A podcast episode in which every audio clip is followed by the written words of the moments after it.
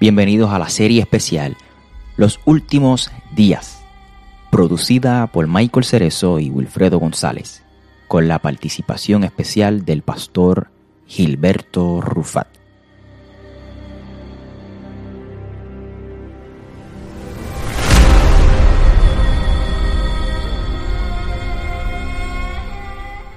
En esta serie de varios episodios estaremos aclarando la expresión la venida del Hijo del Hombre, lo que dijo Jesús acerca de su venida, y estaremos aclarando otras profecías.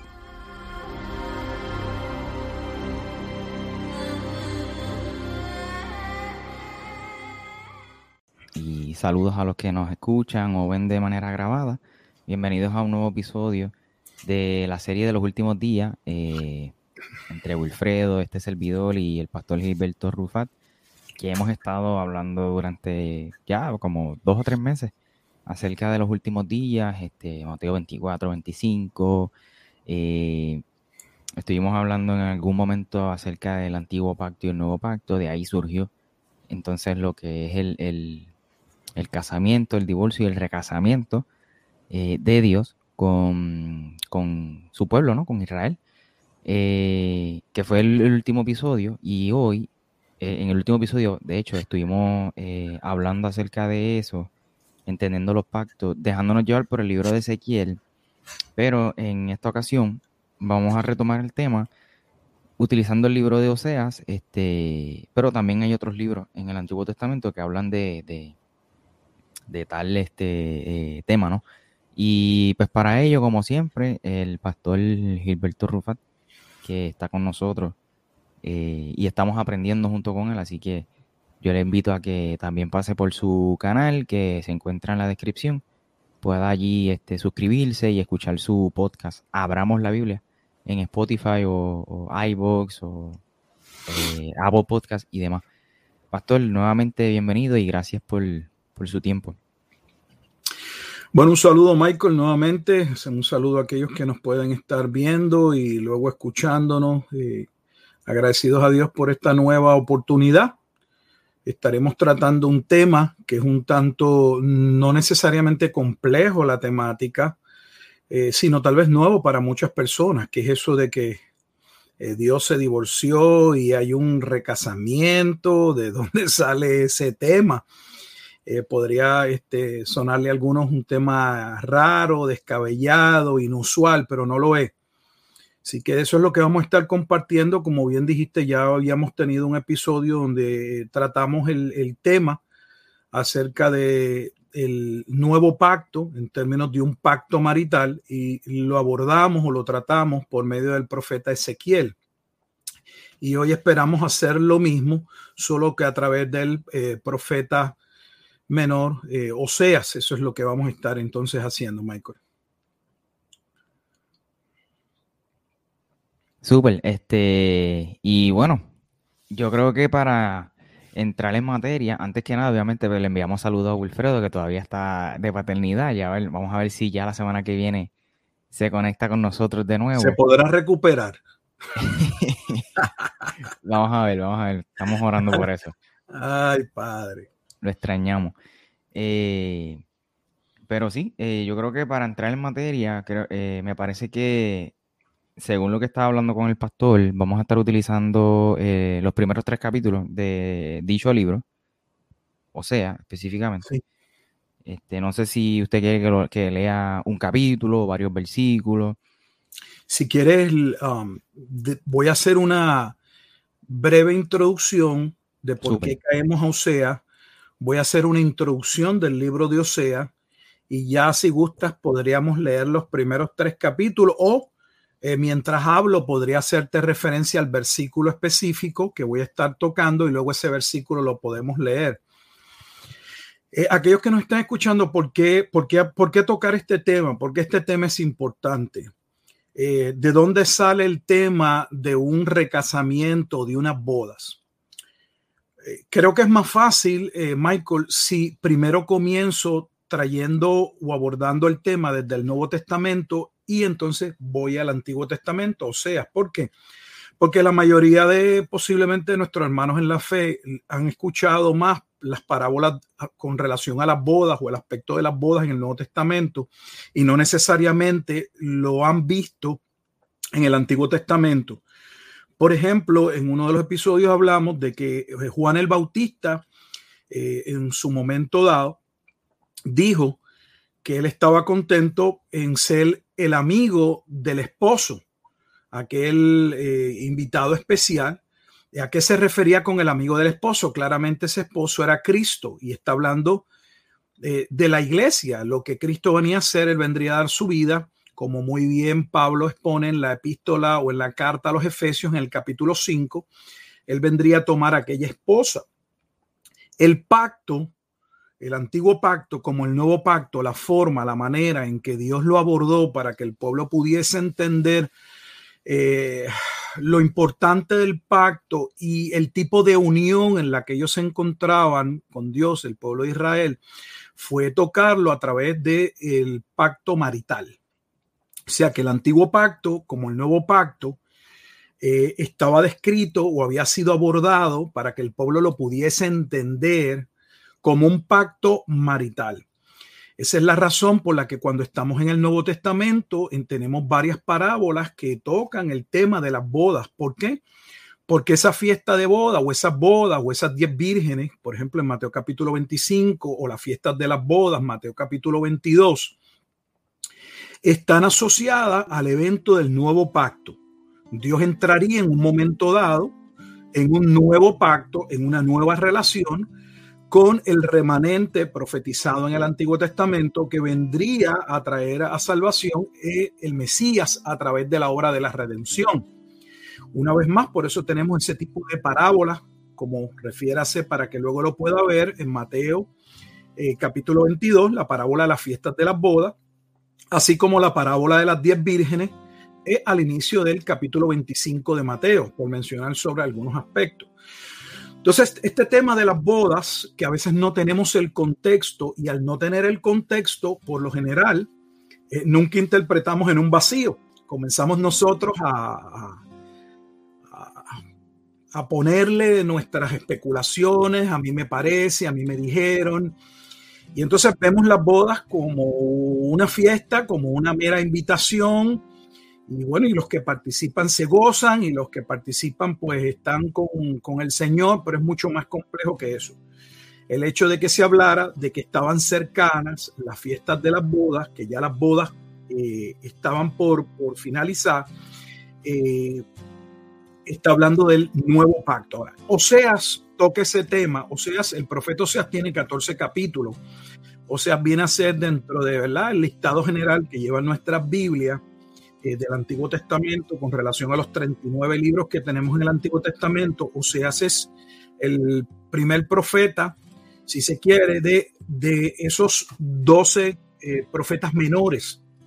El libro Oseas eh, tiene un total de 14 capítulos. Claro, sabemos que el Antiguo Testamento, el Nuevo Testamento tenían capítulos ni versículos, pero entendiendo, eh, ¿verdad?, nuestras Biblias actuales, donde se hayan puesto esos temas, esos capítulos y esos versículos, eh, tiene 14 capítulos.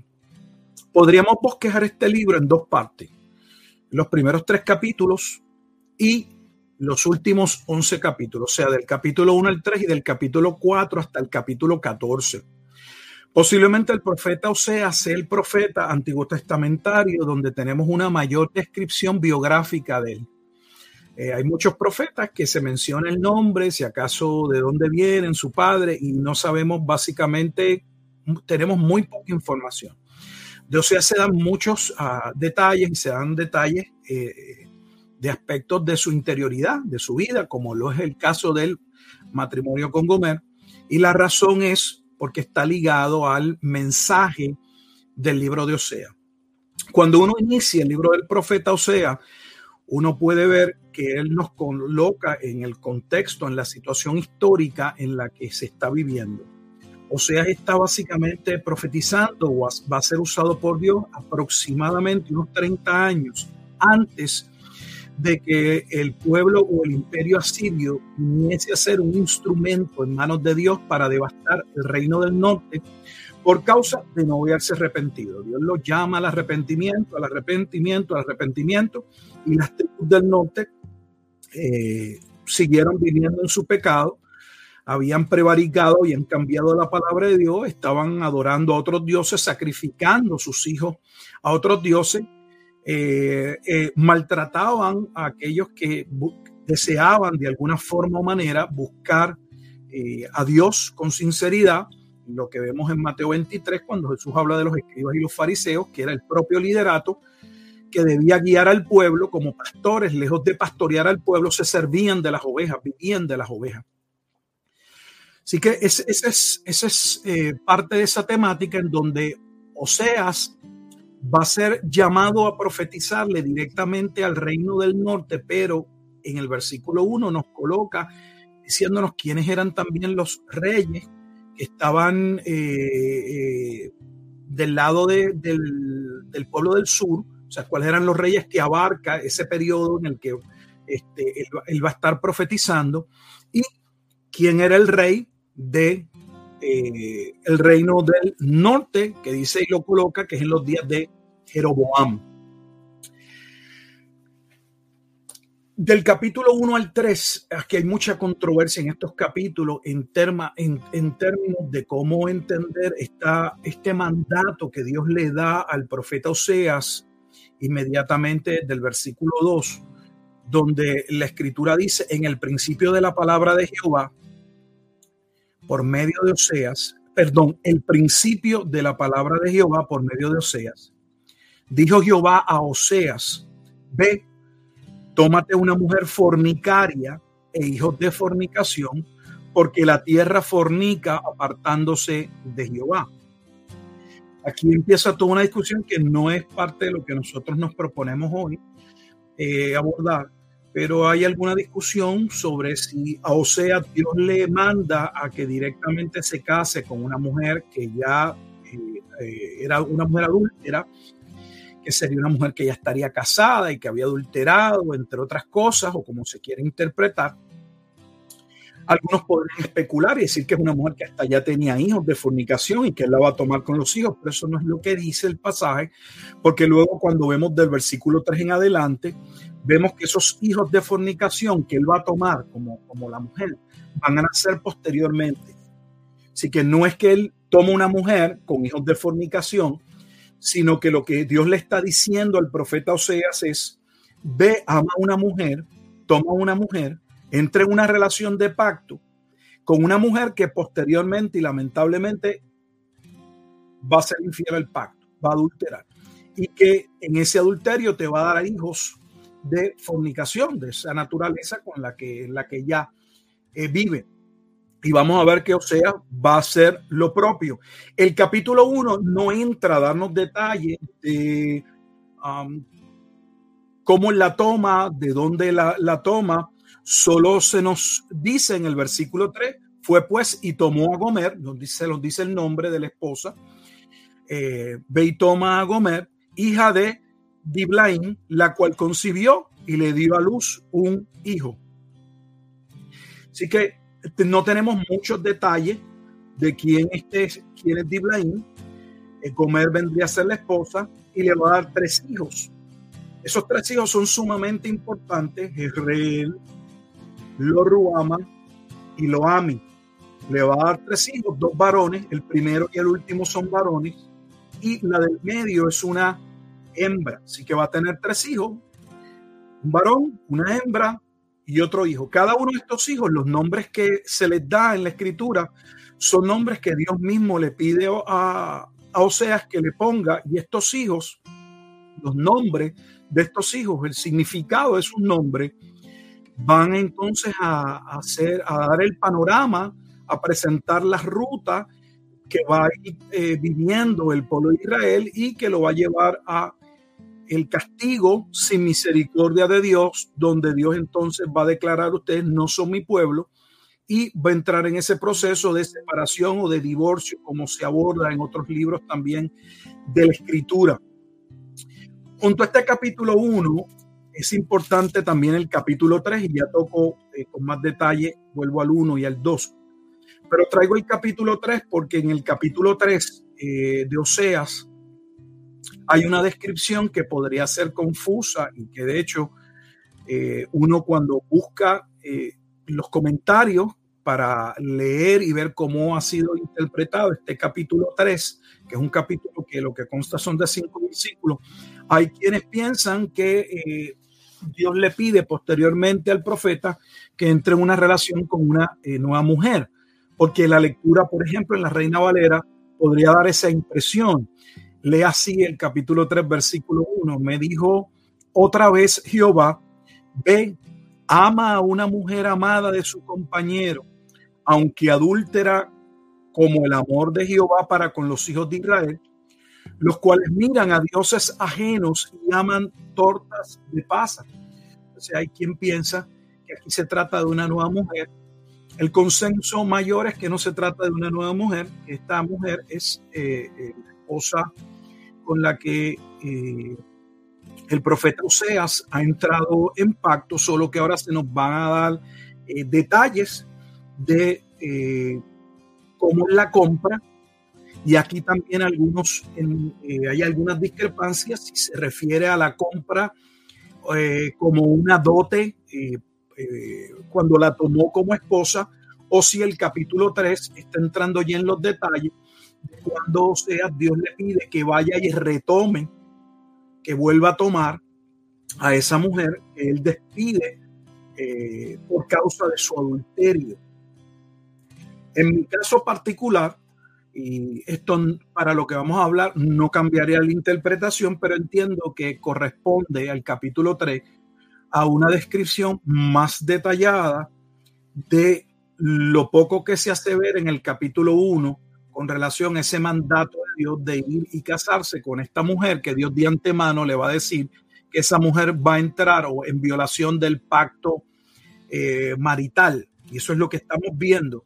El, precio que él paga por ella, para unos el precio que luego paga para retomarla para sí, y luego el, pacto o el convenio en el que él llega con esta mujer y la ruta nuevamente hacia los postreros días, porque el capítulo 3 presenta de manera muy acelerada, muy rápida, breve, que en el versículo 4 y 5, así termina el capítulo 3, dice, porque muchos días estarán los hijos de Israel sin rey y sin príncipe, sin sacrificio, sin estatua, sin efod, y sin terafines. Después volverán los hijos de Israel y buscarán a Jehová su Dios, a David su rey, y temerán a Jehová y su bondad en el fin de los días. En el fin de los días. ¿Qué iba a pasar en el fin de los días? Bueno, lo que está relacionado al fin de los días es al momento en que Dios entraría en ese recasamiento, en lo relativo al nuevo pacto, y lo está marcando como parte de la promesa que Dios le dio a David. Cuando hablamos de esa promesa que Dios le dio a David, estamos hablando de segunda de Samuel, capítulo 7, versículos, eh, podríamos leer el 12 al 14, donde a David se le dice que de, de su genealogía, conforme a la carne, vendría un día un rey que tendría un reino eterno y ese rey que tendría un rey eterno es descrito en el Nuevo Testamento es de Mateo 1.1 como el cumplimiento eh, en la persona de Jesucristo. Jesucristo es ese rey de la casa de David, es el cumplimiento de esa promesa. O sea que ese recasamiento se daría cuando llegase el Mesías príncipe. Y nosotros sabemos que el Mesías príncipe es Cristo y que ese pacto del que se está hablando entonces es el nuevo pacto, porque es el nuevo pacto el que el Mesías príncipe cumple y eso queda sumamente claro, por ejemplo, en la carta o en la epístola a los hebreos. Ahora, entrando, volviendo al capítulo 1, ya vimos la relación entre el capítulo 1 y el 3, donde se nos dan unos detalles, vuelvo y retomo, a Osea se le manda que entre en una relación de pacto y ama a una mujer, se entregue esta mujer, sin embargo, esta mujer de antemano se le dice que va a ser adúltera y que le va a dar hijos de fornicación. Y Osea va y cumple lo que Dios le dice que debe hacer. De antemano, como vimos en el capítulo 3, si usted puede leer en el capítulo 3, Dios mostrándole al profeta que lo que iba a acontecer, lo que iba a suceder eh, en la vida del profeta Oseas, lo que Oseas iba a experimentar era lo que Dios estaba viviendo con el pueblo de Israel y lo que él se aprestaba a hacer en un futuro cuando él, luego de juzgar al pueblo, posteriormente tendría misericordia y lo llamaría al arrepentimiento, lo llamaría nuevo pacto. Y ya sabemos que conforme Oseas capítulo 3 sería cuando se cumpliera la promesa de David. Y eso sería conforme al capítulo 3, versículo 5 específicamente, en el fin de los días. Ese fin de los días es obvio que no es el fin del mundo, porque la llegada del Mesías inaugura para los judíos el reino. No es el fin del mundo, pero es el fin de aquel antiguo pacto que daría paso al nuevo pacto. Regresando ahora al capítulo 1 y habiendo aclarado esta situación entre el capítulo 1 y 3, cómo se complementan, ahora vamos a los hijos que Dios le da y los nombres que Dios le da, que son nombres que ninguno de nosotros le pondríamos eh, a nuestros hijos. El primer hijo, al primer varón, se le pone el nombre de básicamente juicio, eh, castigo. Imagínese usted tener un hijo y que Dios le diga, ponle por nombre castigo, porque de aquí a un tiempo yo vendré a castigar a Israel. Así que aquel Jezreel representaba el castigo que vendría de parte de Dios sobre el pueblo de Israel, las tribus del norte específicamente por eh, haber violado el pacto y no haber procedido al arrepentimiento. Luego tiene una hija, el segundo hijo es una hija, y esta hija se llama Loruama. Y ahora Dios le dice, ponle a tu nena no misericordia, no me voy a compadecer. ¿Qué clase de nombre, no? Y esa hija estaba relacionado con el nombre del primer hijo. El primer hijo, yo vendré en castigo, los voy a castigar, pero los voy a castigar sin misericordia. ¿Dónde vemos ese juicio sin misericordia? En la parábola del capítulo 21 de Mateo, me refiero a la parábola eh, de los labradores eh, que se han adueñado de la viña y que van a matar al hijo del dueño.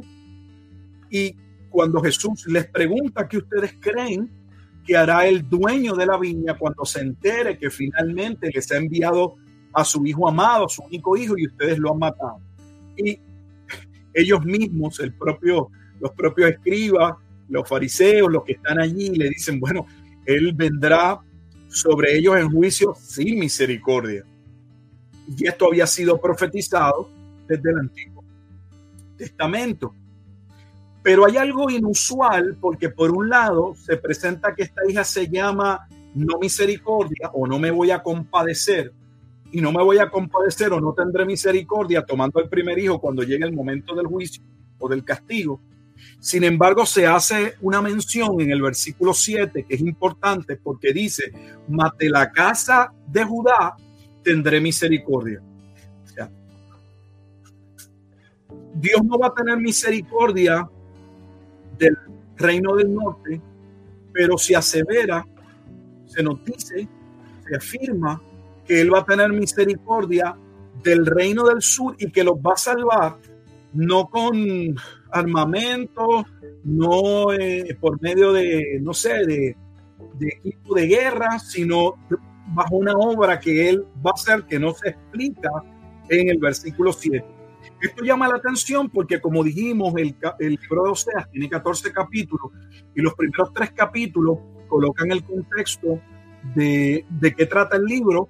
Eh, trata de un hombre, que, un profeta que ha entrado en un matrimonio con una mujer que de antemano Dios le dice que va a cometer eh, adulterio, que va a tener que ser castigada, pero que posteriormente Dios le pide que la ame nuevamente, que regrese con ella. Y todo esto muestra el amor de Dios para con su pueblo, en el que Él toma a este pueblo y habiendo provisto y siendo un hombre fiel, el pueblo va a ser infiel con Él, como Dios va a tener que castigar al pueblo el pueblo va a pasar por un juicio largo, pero posteriormente, como también habría una promesa de que Dios en su momento dado vendría a tener misericordia del pueblo entrando en un nuevo pacto con ese pueblo. O sea que todo esto muestra un cuadro de la transición del antiguo pacto hacia el nuevo pacto en los días de la figura del Mesías príncipe. Y la razón por la que Judá no entra en, el juicio en este momento dado, aunque posteriormente, después que el reino del norte es devastado en el año 722, pasa un siglo y tanto y Judá va a ser devastado por el imperio babilónico.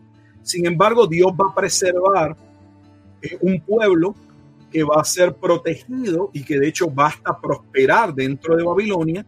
Uno de ellos sería Daniel, porque Dios está eh, salvaguardando esa simiente sobre la cual vendría quién? El cumplimiento de la figura del Mesías en Oseas capítulo 3, versículo 5, de aquel que sería el cumplimiento de la promesa a David, vendría del linaje de Judá. Porque del capítulo 4 de Oseas al capítulo 14 se expone el pecado de Israel, pero dentro del pecado de Israel también Oseas menciona que Judá sería devastada en su momento dado por sus pecados. Vendría a juicio. Sin embargo, al momento no sería destruida una vez más porque Dios protegería o salvaguardaría un, un, pueblo, un linaje, porque de ese linaje es que vendría el cumplimiento de la promesa de Oseas 3, 3, capítulo, eh, capítulo 3, versículo 5, debo decir. Dios le da un tercer hijo a Oseas, y este tercer hijo que Dios le da a Oseas, ahora se llama Loami, que significa no son mi pueblo. Sí. Sí, a, mí, a mí me creo que lo a mí. Lo que dice no es mi pueblo, exacto. Pasa que como no tiene acento en la última i, es lo a mí, lo a mí, porque si lo a mí sería si tuviera el acento en la última, por eso lo menciono así, lo pronuncio. Dios ahora le da este hijo, lo a mí, y lo a mí significa no soy mi pueblo. Ahora mira el cuadro completo. El primer hijo significa yo los voy a castigar, los voy a castigar sin misericordia o sin no tendré compasión cuando los castigue, los ruama, y van a dejar de ser mi pueblo. ¿Por qué? Porque han violado el pacto. En el resto del libro, del capítulo 4 hasta el capítulo 14, se ponen las rebeliones y las razones por las cuales Dios entraría en castigo. Por eso dije que el, libro de Oseas puede ser eh, básicamente dividido en los primeros tres capítulos que colocan la historia del profeta con relación a la historia del pueblo de Israel y lo que abarcarían el periodo del, del antiguo pacto al nuevo pacto al fin de los días y luego del capítulo 4, la exposición de los pecados de Israel, el llamado de Dios al arrepentimiento y la falta de arrepentimiento, lo que traería entonces el juicio de Dios.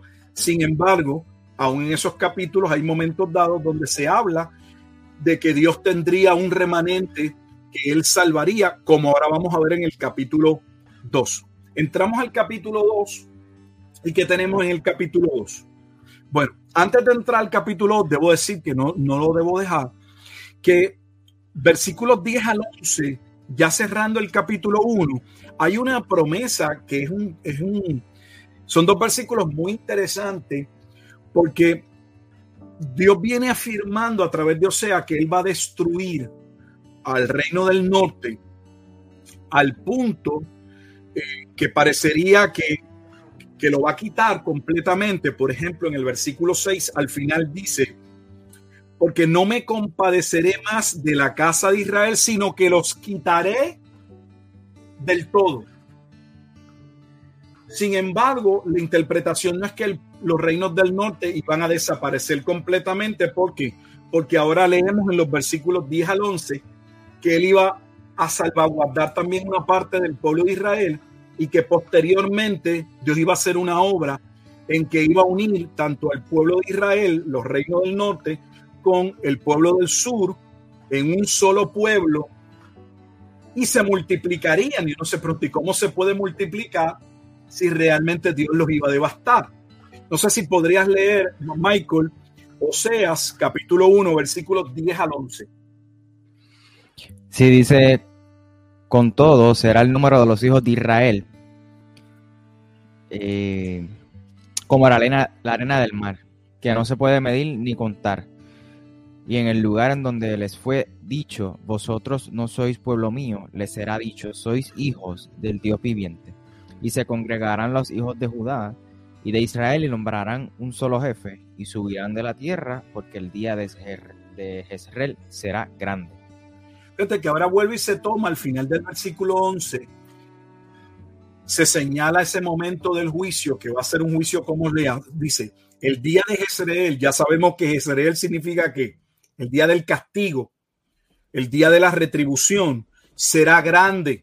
Sin embargo, se nos dice en el versículo 10, con todo, o sea, después de haber afirmado, voy a venir, a, los voy a castigar sin misericordia y dejarán de ser mi pueblo. Luego hay una esperanza de salvación donde Dios dice, con todo, será el número de los hijos de Israel como la arena del mar. ¿Cómo podrían ser como la arena del mar?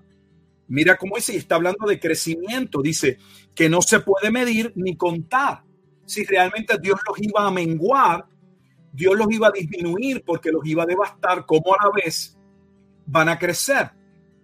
Digo, digo esto porque tienen una en su Biblia, si buscan en su Biblia en el versículo 10, Oseas 1.10, hay una referencia que no es necesaria en este momento ir, pero nos lleva hasta Romanos capítulo 9.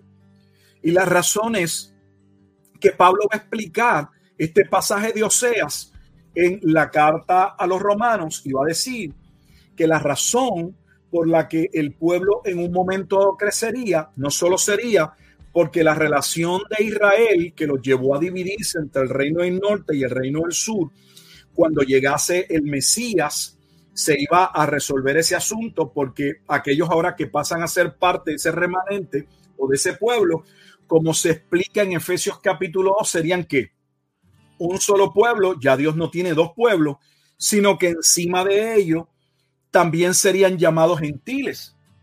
Pablo aborda este tema en Romanos capítulo 9, hablando del juicio, y toca este juicio señalando que Dios tendría vasos de ira y vasos de misericordia. Pero cuando se refiere a los vasos de misericordia, que serían aquellos que él salvaría llegado antes del momento del juicio, dice que esos vasos de misericordia no se limitarían solo a aquellos que serían llamados de Israel, del pueblo de Israel, sino también de los gentiles. Así que ahora vemos por qué Israel se convertiría en un pueblo como la arena del mar, no solo porque el reino del norte y el reino del sur volverían a ser un solo reino en Cristo, sino porque en ese reino y dentro de ese pueblo también vendrían a ser llamados como parte del mismo pueblo y bajo las mismas promesas los gentiles. Que esa es la explicación de Pablo en Efesios capítulo 3, cuando les dice a, los Efesios, yo les voy a aclarar el misterio que no había sido claramente revelado anteriormente, y el misterio era que cuando Dios llamara a salvación por medio del Mesías, los gentiles que fuesen llamados vendrían a ser de la misma manera que los de sangre, que tendrían sangre hacia Abraham, serían tanto hijos de Dios y también participarían, participarían, debo decir, de las mismas promesas. O sea, entrarían en una misma relación eh, con, con, las mismas bendiciones. Te escucho, Michael. No, realmente iba a, continuar la misma línea de usted. En Romanos 9, Pablo atiende eso específicamente según la cita que tengo en la Biblia, verso 26 él habla acerca de, de lo que usted está comentando. Lo digo porque lo que estoy diciendo es para que luego puedan hacer el estudio, que aunque aquí no se entra en detalle de cómo el pueblo iba a crecer, aun cuando el pueblo sería juzgado, y es porque ahora en ese pueblo, una vez más la explicación es que el reino del norte y el reino del sur serían un solo pueblo, sino que dentro de ese solo pueblo o ese único pueblo que Dios salvaría porque él tendría misericordia, estarían también integrados siendo parte del mismo libro, si se quiere ahora en Romanos capítulo 11, estarían allí los gentiles. Por eso el versículo 11 dice, y se congregarán los hijos de Judá y de Israel y nombrarán un solo jefe y subirán de la tierra porque el día de Israel será grande. Así que Dios está llamando. Ese llamado, eh, como no entendemos el panorama profético, no podemos verlo ni tan siquiera en su cumplimiento en Hechos capítulo 2. Cuando estamos en Hechos capítulo 2, el día de Pentecostés, como la, la mente se va solo al, a las lenguas y a la parte que nos cautiva, no podemos ver que los que están allí reunidos representan tanto los pueblos de la parte norte de arriba, eran parte de las tribus, de las, de las diez tribus que habían sobrevivido, como de todos los judíos del pueblo de Judá, en la región de Judá. O sea que en Pentecostés Dios está llamando, y es dentro de esos tres mil, allí se están llamando a judíos, y si se quiere al pueblo de Israel, porque a veces nosotros usamos el término sin distinción, sin embargo, realmente para ellos se separaban, porque el que era del pueblo del norte no quería que le llamaran que era del pueblo del sur, y el del sur decía, yo no soy de Israel, yo soy de Judá. Y allí están siendo llamados y unidos en un solo pueblo. Perseveraban unánimes, juntos, tanto del norte como del sur. O sea, vemos cómo ese, ese, ese esa profecía se va cumpliendo y cómo se va expandiendo, que es lo que Pablo estaba diciendo, o va a aseverar en el capítulo 9 al llamar también aquí a los gentiles. Ahora, entramos al capítulo 2 y en el capítulo 2 de Oseas, ¿qué tenemos? Tenemos ahora un, cuadro donde eh, se le dice a, a Ami y a Ruama que contiendan con su madre por el pecado, eh, con, por el adulterio, por la falta de, de fidelidad, por la violación del pacto, antes de que la castigue. O sea que Dios le pide a los hijos que le digan a la mujer que pare, que se arrepienta, antes que venga lo que ya vimos el día de castigo sin misericordia y nos abandone y diga, ya ustedes no son mi pueblo. Sin embargo, aunque se asevera, se dice que Dios dejaría, eh, vendría en juicio y ellos no serían su pueblo, en el 1.10, en Oseas 1.10 se profetiza no solo que el pueblo crecería, que ya lo, estuvimos hablando, sino dice que en el lugar donde se le fue dicho, vosotros no sois pueblo mío, le será dicho, sois hijos del Dios viviente. O sea que este pueblo en un momento dado vendría a entrar en una relación particular y especial con Dios. Y todo esto tiene que ver con el nuevo pacto. Sin embargo, ese capítulo 2 muestra que Oseas tendría que castigar, como Dios tuvo que castigar a su pueblo y da las razones por qué, especialmente de Oseas 4 en adelante. Por ejemplo, en Oseas 2.10 dice, y ahora descubriré yo su locura delante de los ojos de sus amantes, nadie la librará de mi mano.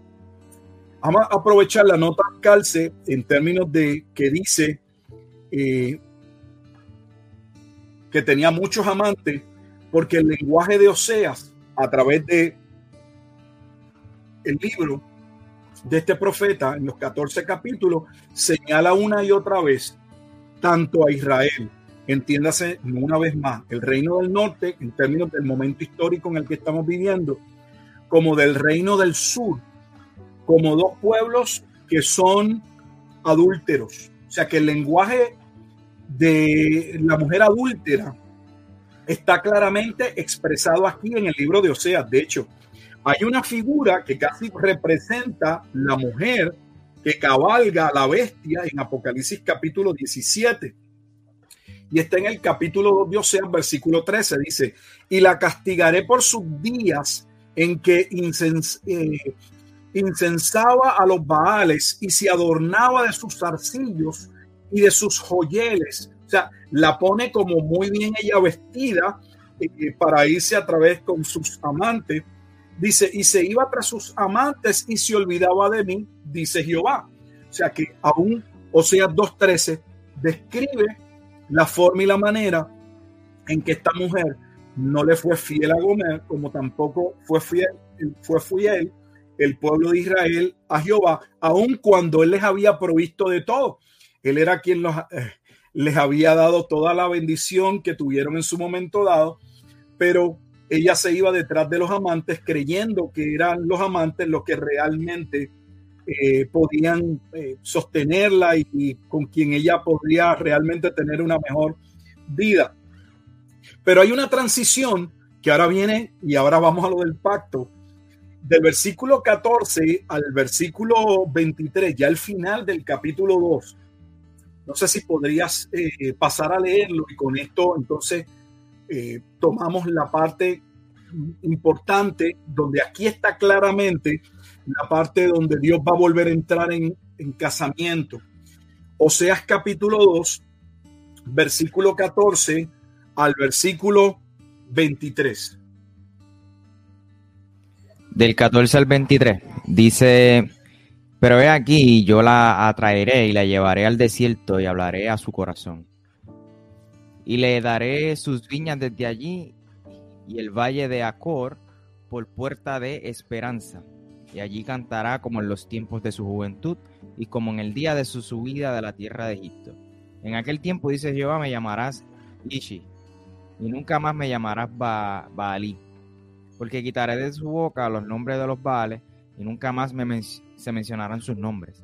En aquel tiempo haré para ti pacto con las bestias del campo, con las aves del cielo, con las serpientes de la tierra, y quitaré de la tierra arco y espada y guerra, y te haré dormir segura. Y te desposaré conmigo para siempre, te desposaré conmigo en justicia, juicio, benignidad y misericordia, y te desposaré conmigo en fidelidad y conocerás a Jehová. En aquel tiempo responderé, dice Jehová, yo responderé a los cielos y ellos responderán a la tierra y la tierra responderá al trigo, al vino y al aceite y ellos responderán a Jezreel. Y la sembraré para mí en la tierra y tendré misericordia de lo Ruama. Y diré a Loami, tú eres pueblo mío, y él dirá, Dios mío. Si ahora estamos viendo en Oseas capítulo 2, versículo 14 al versículo 23, una promesa de que Dios en su momento dado obraría en el corazón de su pueblo. Que de hecho, el nuevo pacto del que se habla en el versículo 18, porque dice, en aquel tiempo haré para ti pacto. Oseas capítulo 2, versículo 18, habla sobre ese nuevo pacto. Según el profeta Ezequiel, como según el profeta Jeremías, ese nuevo pacto sería un cambio que Dios obraría en el corazón perverso, errado, desviado del pueblo para que le pudiesen que seguir, porque la Biblia expresa que el problema del hombre en su naturaleza caída se centra en un corazón engrosado, en un corazón que tiene ojos pero no ve, y tiene oídos y no puede escuchar. Por eso es que se requiere de la obra del nuevo nacimiento para que realmente uno pueda ver y entender el reino. Es la conversación de Jesús con Nicodemo. Por eso dice, ¿cómo es posible que tú seas maestro de Israel y tú no entiendas lo necesario, lo importante, lo que profeta como un profeta como Ezequiel trató acerca del momento en que Dios debía resucitar al pueblo para que el pueblo realmente pudiese seguir a Dios. El pueblo realmente no tendría un corazón para poder amar a Dios con todo su corazón, con toda su mente, con toda su alma, con toda su fuerza, como lo demandaba la ley en el Shema, hasta que Dios no transformase ese corazón. Y esa transformación tiene que ver con el nuevo pacto. Y el nuevo pacto es la obra que llevaría a cabo el hijo de la promesa a David, que es lo que vimos en el capítulo 3, versículo 5.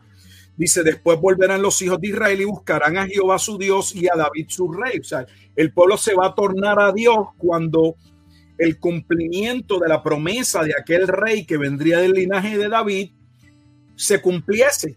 ¿Y quién es el cumplimiento? Ya lo hemos mencionado, es Jesucristo. Así que Dios obraría, según Oseas capítulo 2, versículo 14, en el corazón. Y lo que Dios traería por medio de nuestro del nuevo pacto sería pues colocado en un lenguaje de bendición. Si el lenguaje de, juicio, es un lenguaje de oscuridad, es un lenguaje de que los animales eh, los devorarán, es un lenguaje de sequía, es un lenguaje de hambre, pues entonces el lenguaje del nuevo pacto es lo contrario.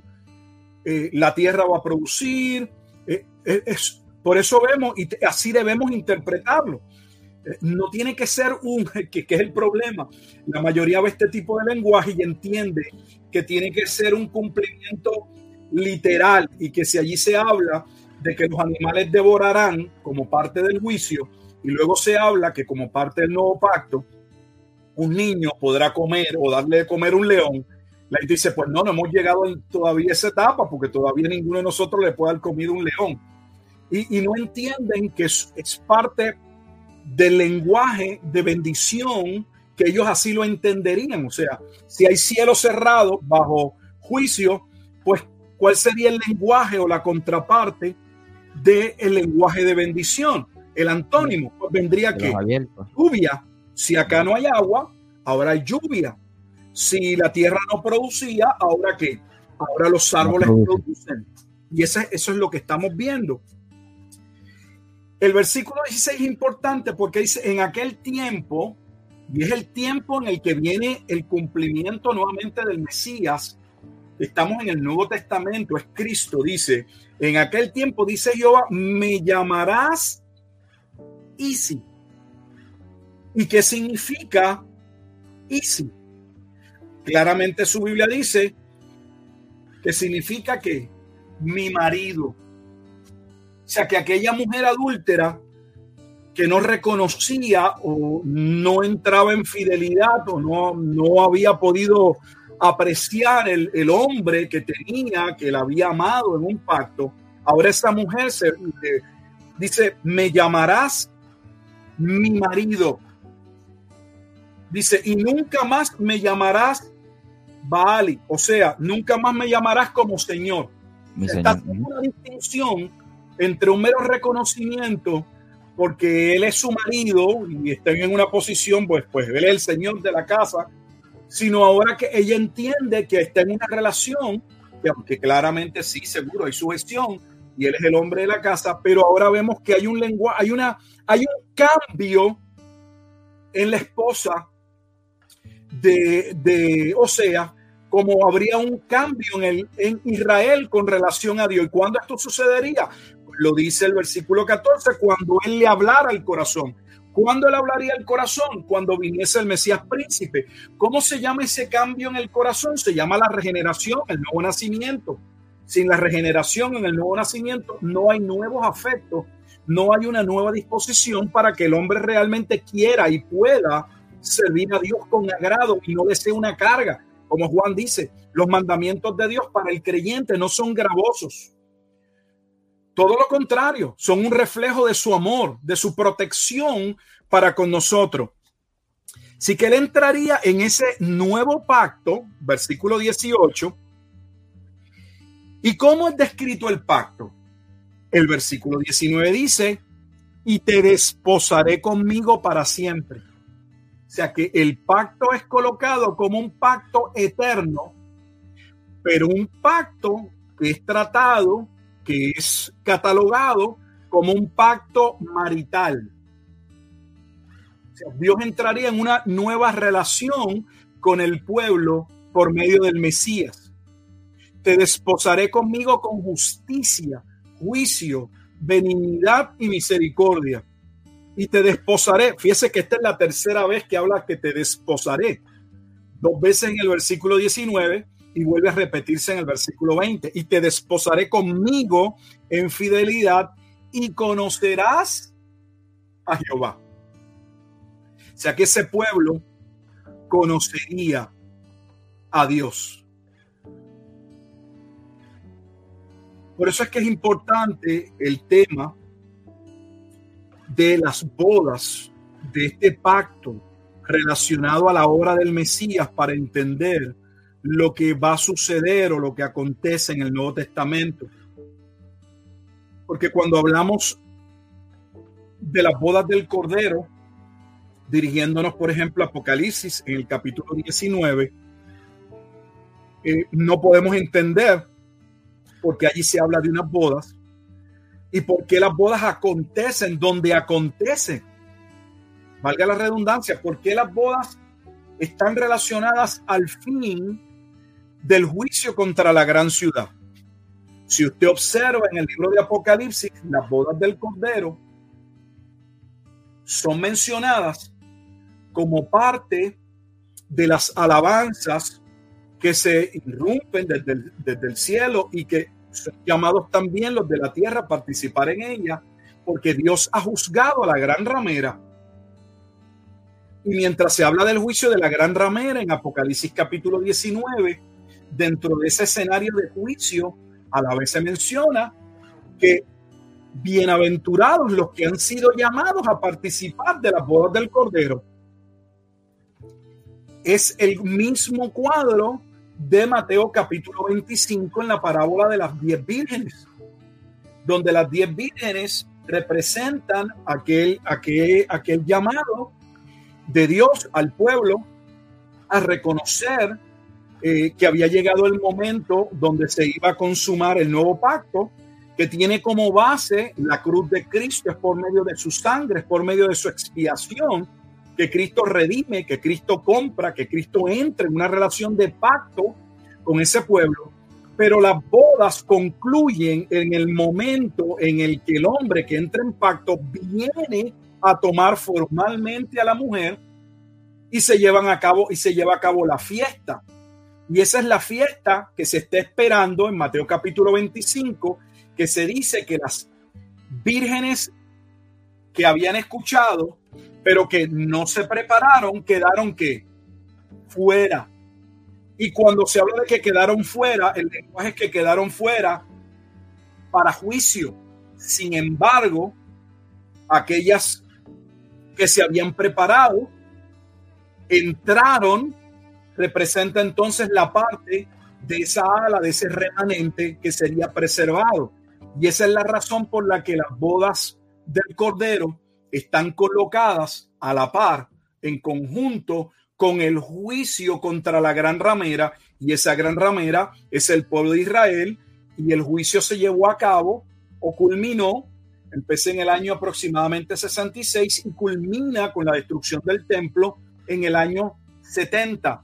Pero dentro de ese proceso, Dios continuó salvando esos primeros frutos y llegado el momento del juicio, tal y como se había profetizado, un remanente grande del pueblo sería llamado y resucitado, sería sellado o preservado para no perecer, para no perderse.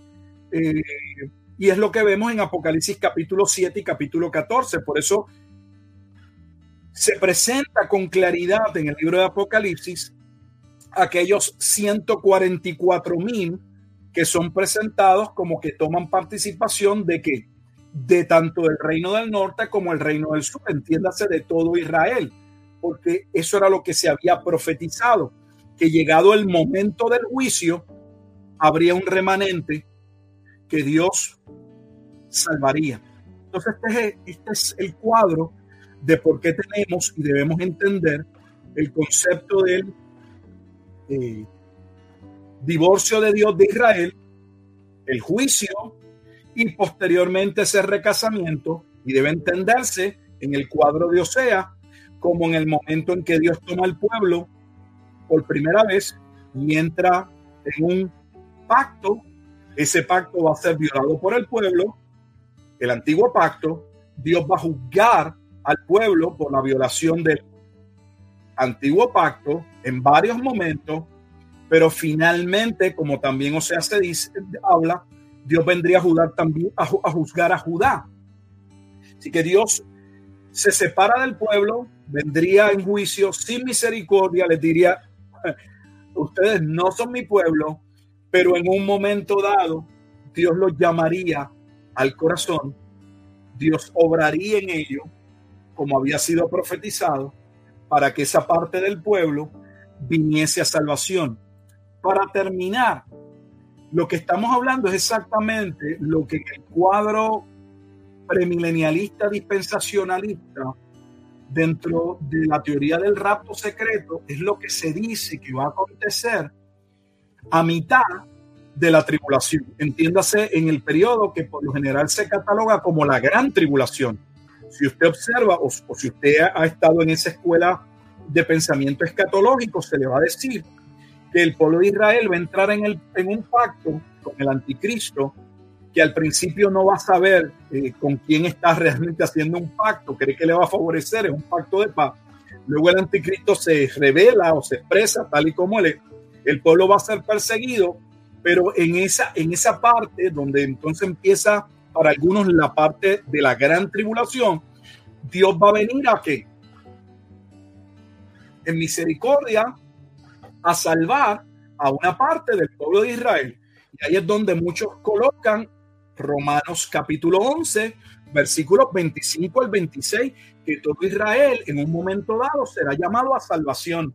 Fíjense que en ambos esquemas escatológicos, tanto en el premilenial dispensacionalista como en el preterista parcial, en ambos hay un juicio y en ambos, antes de la destrucción o en el momento total del juicio, Dios salva, preserva una parte del pueblo.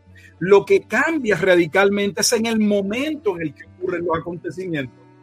Porque en el preterismo parcial, ese acontecimiento forma parte de lo que Jesús dijo que acontecería en una generación, de lo que era parte de la venida del Hijo del Hombre, que él mismo él expresó a sus discípulos, acontecería dentro de la vida de algunos de ellos, lo que coloca el juicio dentro del primer siglo. O sea, el panorama en términos generales de que vendría un juicio sobre el pueblo de Israel, de que dentro del juicio Dios tendría misericordia de una parte del pueblo, es el mismo. Observe que dentro del preterismo parcial se coloca la figura de Nerón como la bestia que empieza a llevar a cabo la persecución y que, y que es quien finalmente llama al, al, al general Vespasiano a que apacigüe la rebelión de los judíos que va a terminar en la destrucción de Jerusalén siendo la misma figura o, en una tabla comparativa, pues lo que ellos catalogan como el anticristo. O sea que están en un sentido las, mismas piezas básicamente, solo que en dos momentos diferentes y claramente señalando a qué? A personas totalmente diferentes. Pues no es lo mismo señalar a Nerón en Apocalipsis en el primer siglo como aquella cabeza de la bestia que va a llevar a cabo aquella primera devastación o colocarla con un personaje que no conocemos, que en un momento dado se va a revelar al mundo. Pero, pero una vez más, si se ponen ambos esquemas uno al otro, no son muy distintos nuevamente. Lo que cambian es en el momento en el que ocurre. Y créanme que el momento lo cambia todo. Todo. Porque entonces, ¿qué es lo que por lo general el panorama dispensacional dice que en ese momento de juicio, luego del momento de juicio, que ellos lo ven como el final de la tribulación, que da paso a la segunda venida, ¿qué viene? El milenio. ¿Y qué ve el preterista parcial? Que la venida del Hijo del Hombre, ese juicio, da paso a qué? Al milenio.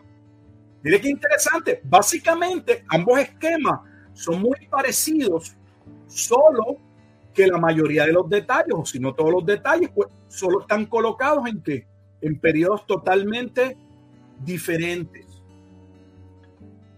Bueno, eso es básicamente, Michael, hasta aquí, el por qué es importante entender eh, cómo el nuevo pacto que lleva a cabo Cristo para salvar a un pueblo o a un remanente está asociado, está ligado al lenguaje de un divorcio o un juicio y de un momento en el que Dios vendría a tener un recasamiento.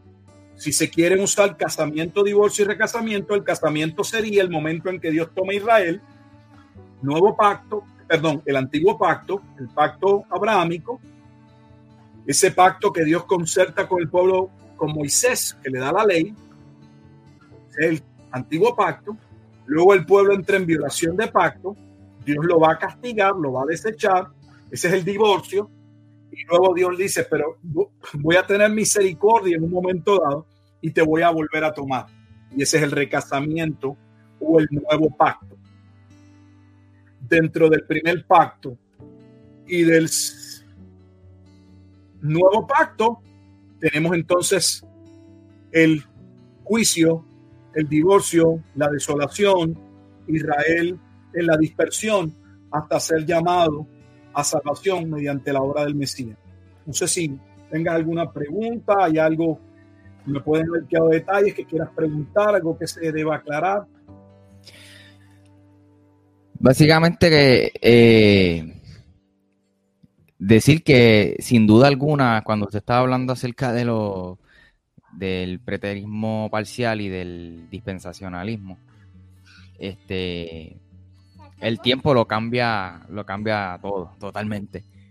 Este y que, pues, mano, yo no quisiera ser tan redundante, pero tengo que seguir repitiéndolo, que la importancia de, de por qué nosotros creemos, de por qué nosotros creemos en la, en la inspiración de la escritura. Oh. Y esa coherencia, ¿no? Esa línea, esa narrativa que trae la Biblia completa. Este, yo por lo menos, pues era un neófito, si se puede decir en ese sentido, del Antiguo Testamento, porque fue así como me lo enseñaron. Eso es para el pueblo de Israel, pero mira cuán importante es conocer este lenguaje del pacto marital y todo esto. ¿Por qué incluso se habla en Apocalipsis de las bodas del Cordero? ¿Por qué incluso Jesús habla de, o trae esa parábola en Mateo 25 de la de la de, la, de las vírgenes? Este, y es porque todo desde el Antiguo Testamento se está hablando. Este, lo vimos en Ezequiel en, el, en la transmisión pasada, lo estamos viendo en Osea. Usted me comentó que lo podemos ver en Isaías. En Isaías se ve eh, igual de claro. O sea, que es una misma narrativa que trae la Biblia y la importancia de, conocerlo, para mí sin duda alguna, y sé que para Wilfredo también, porque comentó por ahí, eh, escribió, ahora entiendo por qué eh, son los vasos de ira que habla este, el apóstol Pablo, si no me equivoco. Eso yo creo que es lo único que tengo que, decir, porque añadir algo se, se daña. Yo creo que ha sido bastante explicado, desmenuzado. Obviamente quizás instarle a la audiencia, yo voy a hacer lo propio, leer este libro de Oseas en su totalidad. Sí. Eh, pero esos primeros tres capítulos, para mí fue fascinante saber los significados de los hijos de Osea. Eh, esto dice mucho. Y pues, por lo menos eso es lo, único así que yo quisiera decir. Pues ahí vamos. Este, Gracias nuevamente por la oportunidad. Esperamos haber contribuido en algo al, entendimiento de ese panorama escatológico, porque eso es lo que Oseas muestra, el panorama escatológico de cómo eh, Dios, habiendo tomado al pueblo eh, bajo aquel primer pacto, el pueblo desobedecer, de, iba a desobedecer, el pueblo entraría en rebelión, y cómo Dios tendría que castigar al pueblo, no lo destruiría completamente pero finalmente Dios eh, volvería a llamar a ese pueblo y en ese momento en que lo llamaría, obraría en el corazón, de tal manera que entonces el pacto o el nuevo pacto, ese final pacto, que siempre ha sido el, es más complicado, no quiero ¿verdad? complicarlo, siempre ha sido el pacto que Dios señaló, dispuso desde la, desde la antigüedad. Eh, porque hablamos del pacto, eh, el antiguo pacto y del nuevo pacto, pero si estudian bien el libro de Gálatas en el capítulo 3, Dios nunca ha corrido con plan A y plan B, no fue que falló el plan A y entonces el nuevo pacto es el plan B y ahora sí va bien. El plan A de Dios eh, siempre ha sido el mismo sobre aquellos que él llamó, eligió, predestinó desde, antes de la fundación del mundo, como señala Efesios capítulo 1, solo que Galatas en el capítulo 3 o Pablo en el capítulo 3 dice que hasta que llegase el cumplimiento de la promesa de aquel que vendría de la casa de David, o sea, el Mesías príncipe Jesucristo, sería puesto, sería, le sería dado al pueblo el, lo que nosotros llamamos el primer pacto, el pacto de la ley, pero nunca cambiando la disposición, nunca cambiando la promesa, porque la promesa, como Pablo muy bien dice en Gálatas en el capítulo 3, le fue otorgada o le fue dada a Abraham por la fe. No había ley para cumplir, así que no era un pacto en el que mediaba o el que se requería que la parte del pueblo cumpliese primero con una obediencia completa a la ley para poder realmente participar, sino que le fue dado eh, como un anticipo y también como un medio para eh, detener, refrenar en cierta manera el pecado, ya que el hombre de la única forma o manera en que no peca, en sentido general, es o porque Dios ha cambiado la disposición del corazón y ahora entiende y busca hacer lo correcto, o por temor al castigo. Por lo general, hay personas que obedecen la ley, pero la razón no es porque entienden el propósito de la ley, que la ley los está protegiendo, sino porque, bueno, pues me mantengo en estas millas eh, guiando mi automóvil porque no quiero que un policía me dé un, eh, me dé un, me un, no sé, una infracción, un boleto, y esa no debería ser la razón. Debería ser porque uno entiende que hay unas razones para guiar con prudencia, con cautela, entre otros temas, ¿ves? Así que eh, la ley vino a ser ese, ese freno en un sentido hasta que llegase aquel que cambiaría el corazón, porque como muy bien se señala en esa misma carta en Gálatas en el capítulo 5, cuando el corazón es cambiado, ya no hace falta la ley. Por eso es que donde está el Espíritu de Dios, Pablo dice, donde hay amor, gozo, paz, paciencia, benignidad, bondad, fe, mansedumbre, templanza, ya no hay ley. Lo que está diciendo es, no es que la ley ah, no la necesitamos, es que cuando un hombre vive en el Espíritu, él va a querer y él va a optar y él va a vivir por la ley. Así que Dios nos ayude a seguir hacia adelante y entender la obra gloriosa que hizo el Mesías por medio de la cruz, al establecer el nuevo pacto mediante su sangre y a consumar esa relación de pacto al venir en juicio, ya que una vez finalizado el antiguo pacto, que terminaría con los juicios y las maldiciones, entraría de manera completa, formal, eh, las bodas se finalizarían y daría paso al periodo del reino. Ese es el periodo en el que nos encontramos hasta la segunda venida de Jesucristo, que traerá entonces la consumación de las demás cosas. Hoy terminamos, este, Michael. Así que ahí le dimos un poquito más y un resumen más para aquellos que quieran ir un poco más.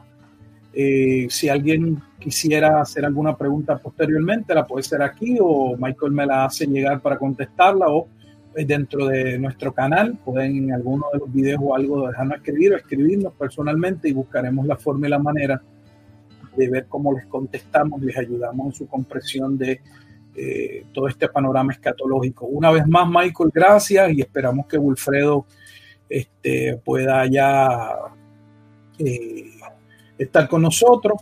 Eh, así que será hasta una próxima, si el Señor así lo permite. Yo de mi parte, pues a Dios sea la gloria. Y saludo a la audiencia nuevamente. Pastor, gracias. Voy a dejar ahora las redes para que puedan seguirlo. Así que nos comunicamos eh, a través del internet. Un abrazo a toda la audiencia. Chao.